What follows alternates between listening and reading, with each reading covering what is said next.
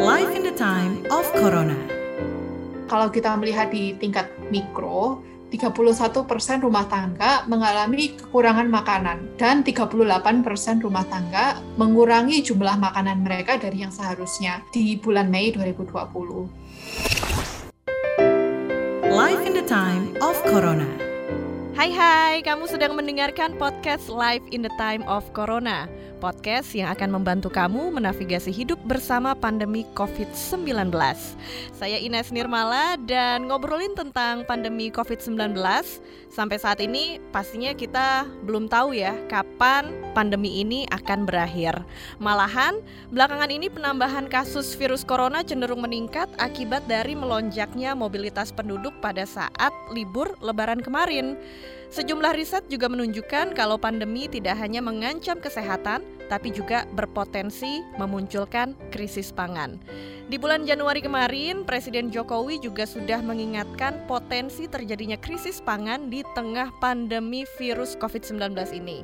Lalu bagaimana kondisi ketahanan pangan selama pandemi ini dan bagaimana tips bagi keluarga untuk mencegah krisis pangan dalam keluarga. Langsung aja yuk kita ngobrol bareng sama Mbak Felipa Amanta, Head of Research dari Center for Indonesian Policy Studies atau CHIPS Indonesia. Halo Mbak Felipa, apa kabar? Baik-baik Mbak Ines, Mbak Ines apa kabar? Kabarnya sehat, senang sekali nih bisa ngobrol sama Mbak Felipa kali ini di episode Live in the Time of Corona. Terima kasih banyak sudah diundang. Iya. Nah, di episode kali ini kita membahas tema mencegah krisis pangan di masa pandemi. Ini mungkin hal yang belum banyak dibahas ya seputar ketahanan pangan terkait COVID-19. Padahal kita sudah hidup kurang lebih dua tahun bersama pandemi COVID-19.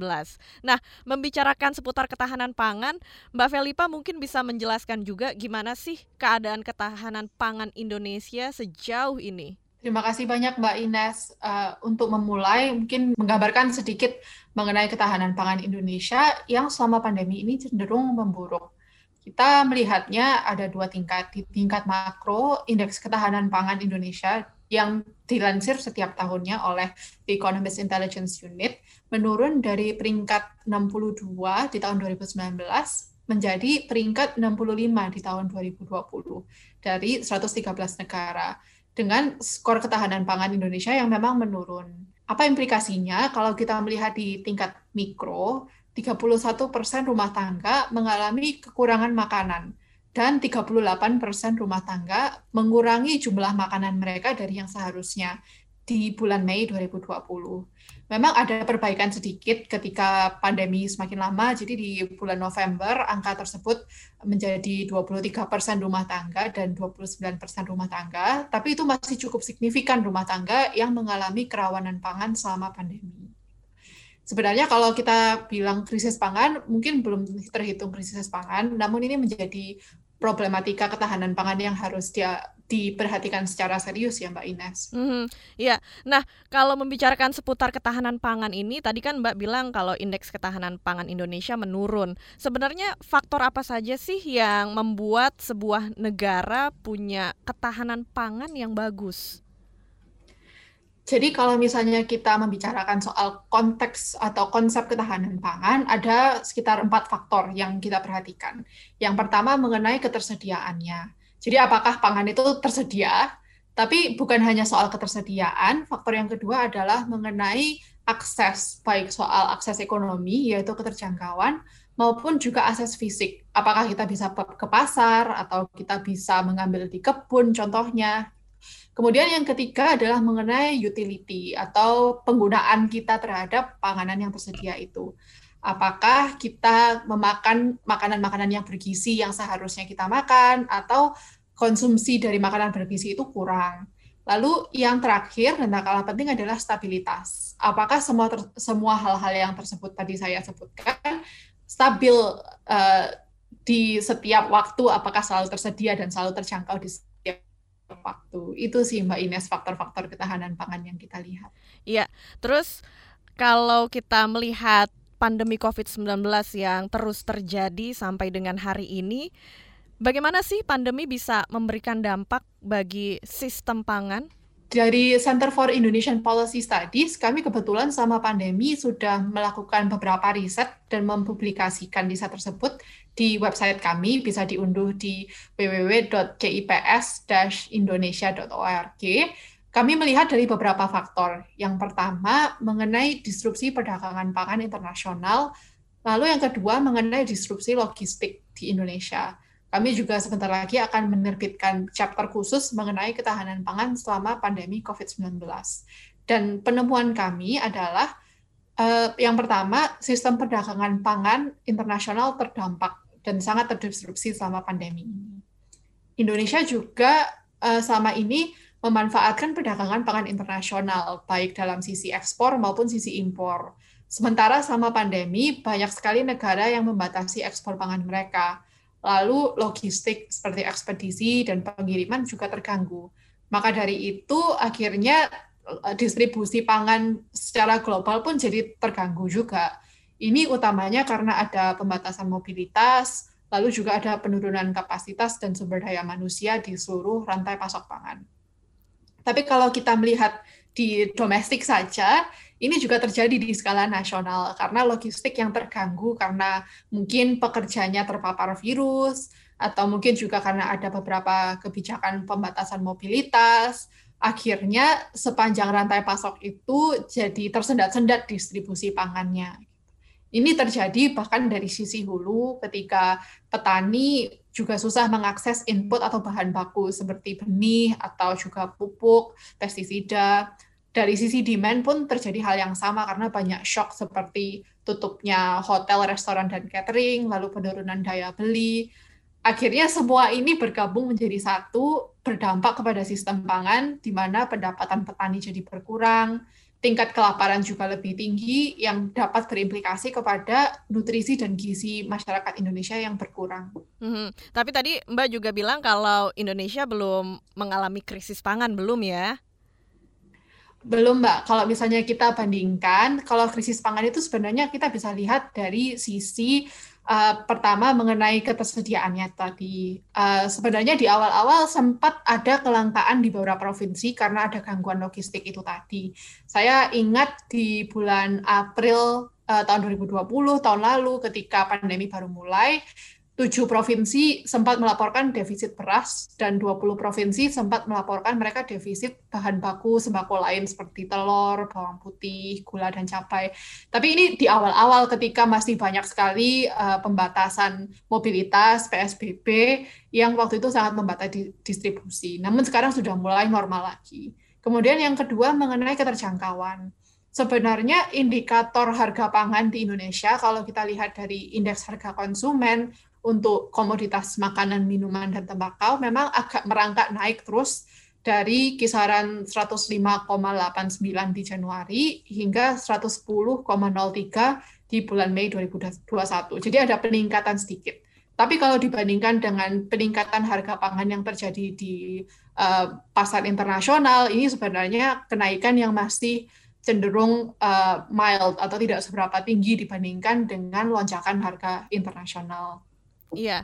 Nah, ini kan kita sekarang juga nggak tahu ya kapan pandemi COVID-19 akan berakhir. Kalau membicarakan sampai akhir tahun 2021, gimana kondisi ketahanan pangan negara kita? Sepertinya kalau misalnya dilihat dari kondisi hingga 2021, eh, saya rasa semoga juga akan aman terus, Mbak. Karena kalau selama ini kita juga sudah beradaptasi dan juga mengenjot lagi produksi dari domestik serta juga memanfaatkan perdagangan pangan internasional. Jadi uh, kalau misalnya kita memonitor berita-berita, pemerintah juga cukup proaktif dalam memanfaatkan perdagangan internasional seperti mengimpor gula atau mengimpor daging untuk mencegah terjadinya kelangkaan pangan tersebut. Namun semua itu juga dibarengi dengan beberapa Uh, upaya-upaya uh, peningkatan produksi domestik sendiri sehingga sepertinya untuk ketersediaan pangan sih terjaga. Iya. Nah, kalau dari Chips sendiri melihat kebijakan dari pemerintah untuk mencegah terjadinya krisis dan juga menjaga ketahanan pangan di negara kita itu seperti apa implementasinya? Ada beberapa kebijakan yang kami soroti. Yang pertama dari sisi produksi dan supply. Jadi ada beberapa kebijakan yang kami perlu mengapresiasi pemerintah juga Mbak Ines. Di hmm. awal-awal hmm. itu pemerintah sangat proaktif untuk memastikan tidak ada terjadi kelangkaan, sehingga membuka perdagangan pangan atau mengeluarkan juga izin impor seperti bawang putih di tahun lalu, kemudian tahun ini juga daging sapi dan juga gula, itu untuk memastikan tidak terjadi kelangkaan. Terutama kemarin waktu kita mulai memasuki lebaran, atau juga untuk mengantisipasi um, untuk keterbatasan pasokan domestik.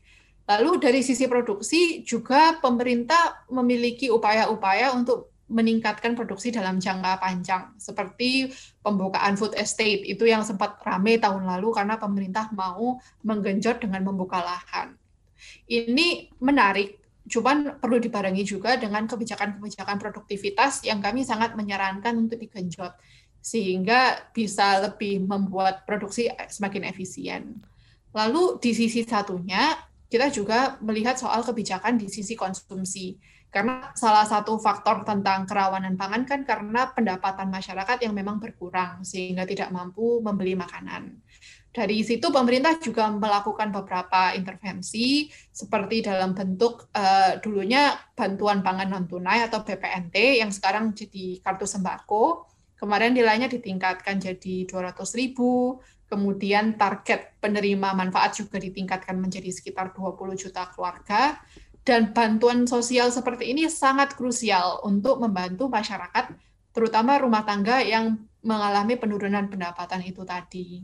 Iya, jadi memang dari sisi kebijakan pemerintah itu su sudah cukup bagus untuk mendukung ketahanan pangan di dalam negeri ya.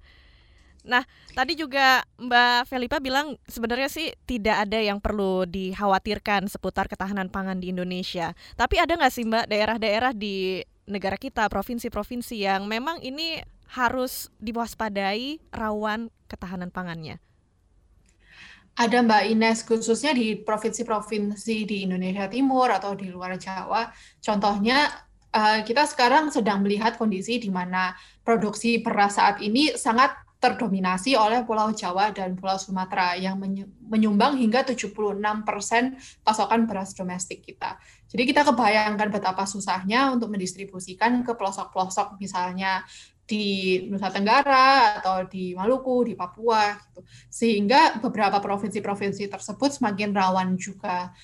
Uh, maka dari itu perlu perhatian mengenai distribusi antar pulau dan antar provinsi di Indonesia. Iya, seperti yang tadi Mbak Felipa juga sudah sebutkan bahwa yang terganggu adalah rantai logistik gitu ya, sehingga makanan ataupun pangan ini tidak terdistribusi ke daerah-daerah yang membutuhkan gitu ya.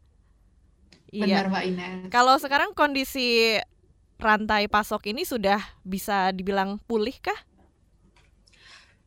Nah, inilah masalah dengan pandemi karena situasinya sering sekali tidak menentu Mbak Ines. Karena memang sekarang cenderung sudah berjalan dengan normal karena kebijakan mobilitas kan juga sudah tidak terlalu diperketat lagi. Tapi kalau kita amati di belakangan ini kan tingkat kasus COVID-19 ini semakin meningkat sehingga banyak orang yang semakin terpapar dan itu juga termasuk eh, orang-orang uh, bekerja di rantai pasok pangan. Sehingga ada kemungkinan kapan saja tiba-tiba kapasitas berkurang lagi baik dari pekerja seperti yang mengantarkan pangan atau juga di uh, infrastruktur pengolahan pangan itu bisa kapan saja menurun lagi kapasitasnya. Sehingga sebenarnya itu tidak lepas lagi dari penanganan pandemi dan penanganan uh, mitigasi penularan virus itu sendiri juga. Iya, dan memang kita semua berharap supaya pandemi ini bisa segera usai, supaya segala sesuatunya bisa berjalan normal kembali. Nah, tadi kan kita iya, sudah iya. membicarakan seputar negara dan pemerintah dalam urusan ketahanan pangan. Sekarang kita ngobrolin apa yang bisa dilakukan masyarakat setiap individu di negara ini ya apa sih yang bisa kita lakukan gitu sebuah inisiatif untuk mencegah terjadinya kekurangan pangan di suatu komunitas di masyarakat saat pandemi seperti sekarang ini? Ada beberapa hal, mungkin yang satu di tingkat individu atau di tingkat keluarga. Yang paling mudah dilakukan adalah jangan menimbun makanan. Mungkin insting kita agak panik ya ketika wah kasusnya naik jadi takut ke supermarket, kemudian akhirnya menimbun makanan itu padahal malah bisa menimbulkan shock di pasar dan juga berpotensi menimbulkan food loss and waste apalagi kalau misalnya kita sudah menimbun makanan kemudian tidak dikonsumsi hingga habis hingga malah terbuang dengan sia-sia. Jadi yang pertama tetap seperti biasa saja membeli konsumsi makanan sesuai dengan yang biasa kita konsumsi, tidak perlu ada kekhawatiran untuk menimbun makanan yang terlalu berlebihan. Kemudian yang kedua di tingkat komunitas ada beberapa inisiatif-inisiatif yang bisa uh, dilakukan untuk membantu komunitas atau tetangga sekitar kita. Karena yang paling terdampak selama pandemi ini adalah teman-teman atau komunitas yang uh, berpendapatan rendah atau yang mengalami uh, mungkin pemutusan hubungan kerja selama pandemi atau pengurangan pendapatan yang signifikan. Keluarga-keluarga yang berpendapatan rendah inilah yang paling terdampak selama pandemi dan itu yang perlu kita dukung. Sehingga banyak sekali inisiatif seperti mulai uh, kebun komunitas atau memulai posko pangan atau lumbung pangan komunitas sehingga kita juga bisa membagikan uh, terutama buat keluarga-keluarga yang masih memiliki akses atau memiliki uh, bisa menjangkau pangan itu bisa membagikan pangan tersebut kepada keluarga yang membutuhkan. Iya, jadi memang ya kalau kita ingat-ingat di awal masa pandemi itu ada kejadian yang orang pada heboh belanja ke swalayan untuk menimbun bahan pangan gitu ya. Tapi kayaknya mudah-mudahan sekarang udah nggak terjadi lagi hal yang kayak gitu. Iya benar Mbak Ines. Iya dan yang kedua adalah kita bisa mendukung orang-orang di sekitar kita yang memang terdampak akan pandemi COVID-19 ini berbagi dengan mereka. Terus juga apa yang bisa kita lakukan nih Mbak Felipa supaya jangan sampai mengalami krisis pangan dalam keluarga? Mungkin juga ada saran apakah memang efektif kalau kita punya lahan gitu ya, punya keahlian berkebun, ini bisa di sekitar rumah dijadikan alternatif buat bertanam gitu? Bisa sekali Mbak Ines. Ini juga menarik sekali ya kalau kita lihat tahun lalu banyak sekali keluarga yang memulai bertanam, bercocok tanam baik dengan lahan atau juga dengan teknologi-teknologi seperti hidroponik. Dan saya uh, berkata seperti ini karena saya termasuk salah satunya yang juga berusaha wow. menanam kangkung hidroponik tahun lalu dan yeah, itu yeah. lumayan sekali sih untuk uh, memastikan kita punya akses ke sayur-sayuran segar tapi juga saya paham tentunya tidak semua keluarga punya akses seperti itu.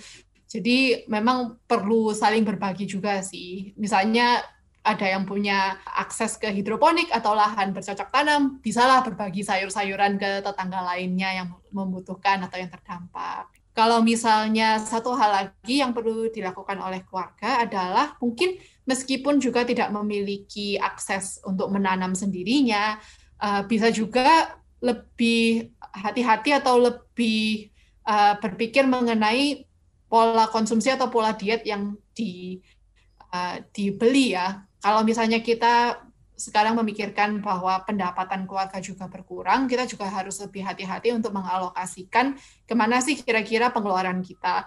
Maka dari itu, salah satu hal yang saya ingin sampaikan juga penting untuk memilih diet yang bernutrisi ada resiko di mana kalau misalnya kita memiliki pendapatan yang berkurang, mungkin jadinya oke okay, yang penting kenyang aja, tapi sayangnya tidak bernutrisi. Sebisa mungkinlah pengeluaran itu tetap dialokasikan untuk makanan-makanan yang bergizi seperti kombinasi nasi dan telur atau protein, buah-buahan dan sayur-sayuran sehingga tetap memastikan kesehatan selama masa pandemi juga. Oke, saran yang keren banget dari Mbak Felipa. Ini kita sudah ada di penghujung podcast Live in the Time of Corona. Mbak Felipa, apalagi yang mau disampaikan buat pendengar podcast kita?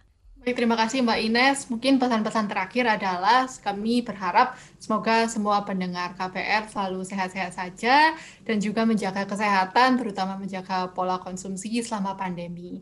Selain itu, kalau misalnya teman-teman pendengar ingin tahu lebih lanjut mengenai penelitian-penelitian soal ketahanan pangan selama pandemi, teman-teman bisa follow akun Center for Indonesian Policy Studies CIPS di @cips underscore id di Instagram atau Twitter dan sosial media lainnya. Amin. Semoga kita juga sehat selalu dan tentunya di masa pandemi COVID-19 ini kita tidak hanya menjaga kesehatan tapi juga dalam segala hal termasuk di masalah ketahanan pangan ini kita bisa ambil bagian juga ya untuk menjadi individu yang berkontribusi bagi ketahanan pangan. Mbak Felipa, terima kasih banyak udah ngobrol-ngobrol di podcast Live in the Time of Corona episode Cegah Krisis Pangan di Masa Pandemi. Terima kasih banyak Mbak Ines. Iya, sampai jumpa lagi ya Mbak Felipa. Sampai jumpa Mbak Ines.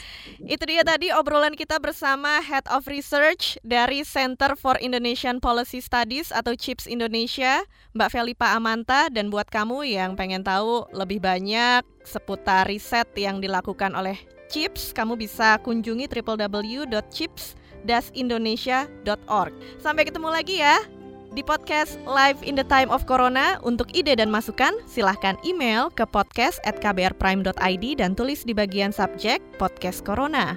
Jangan lupa ikuti juga podcast yang cocok untuk curious mind kamu di kbrprime.id atau platform mendengarkan podcast lainnya. Ikuti kami di Instagram at kbr.id dan sampai jumpa di episode selanjutnya. Dah! Live in the Time of Corona.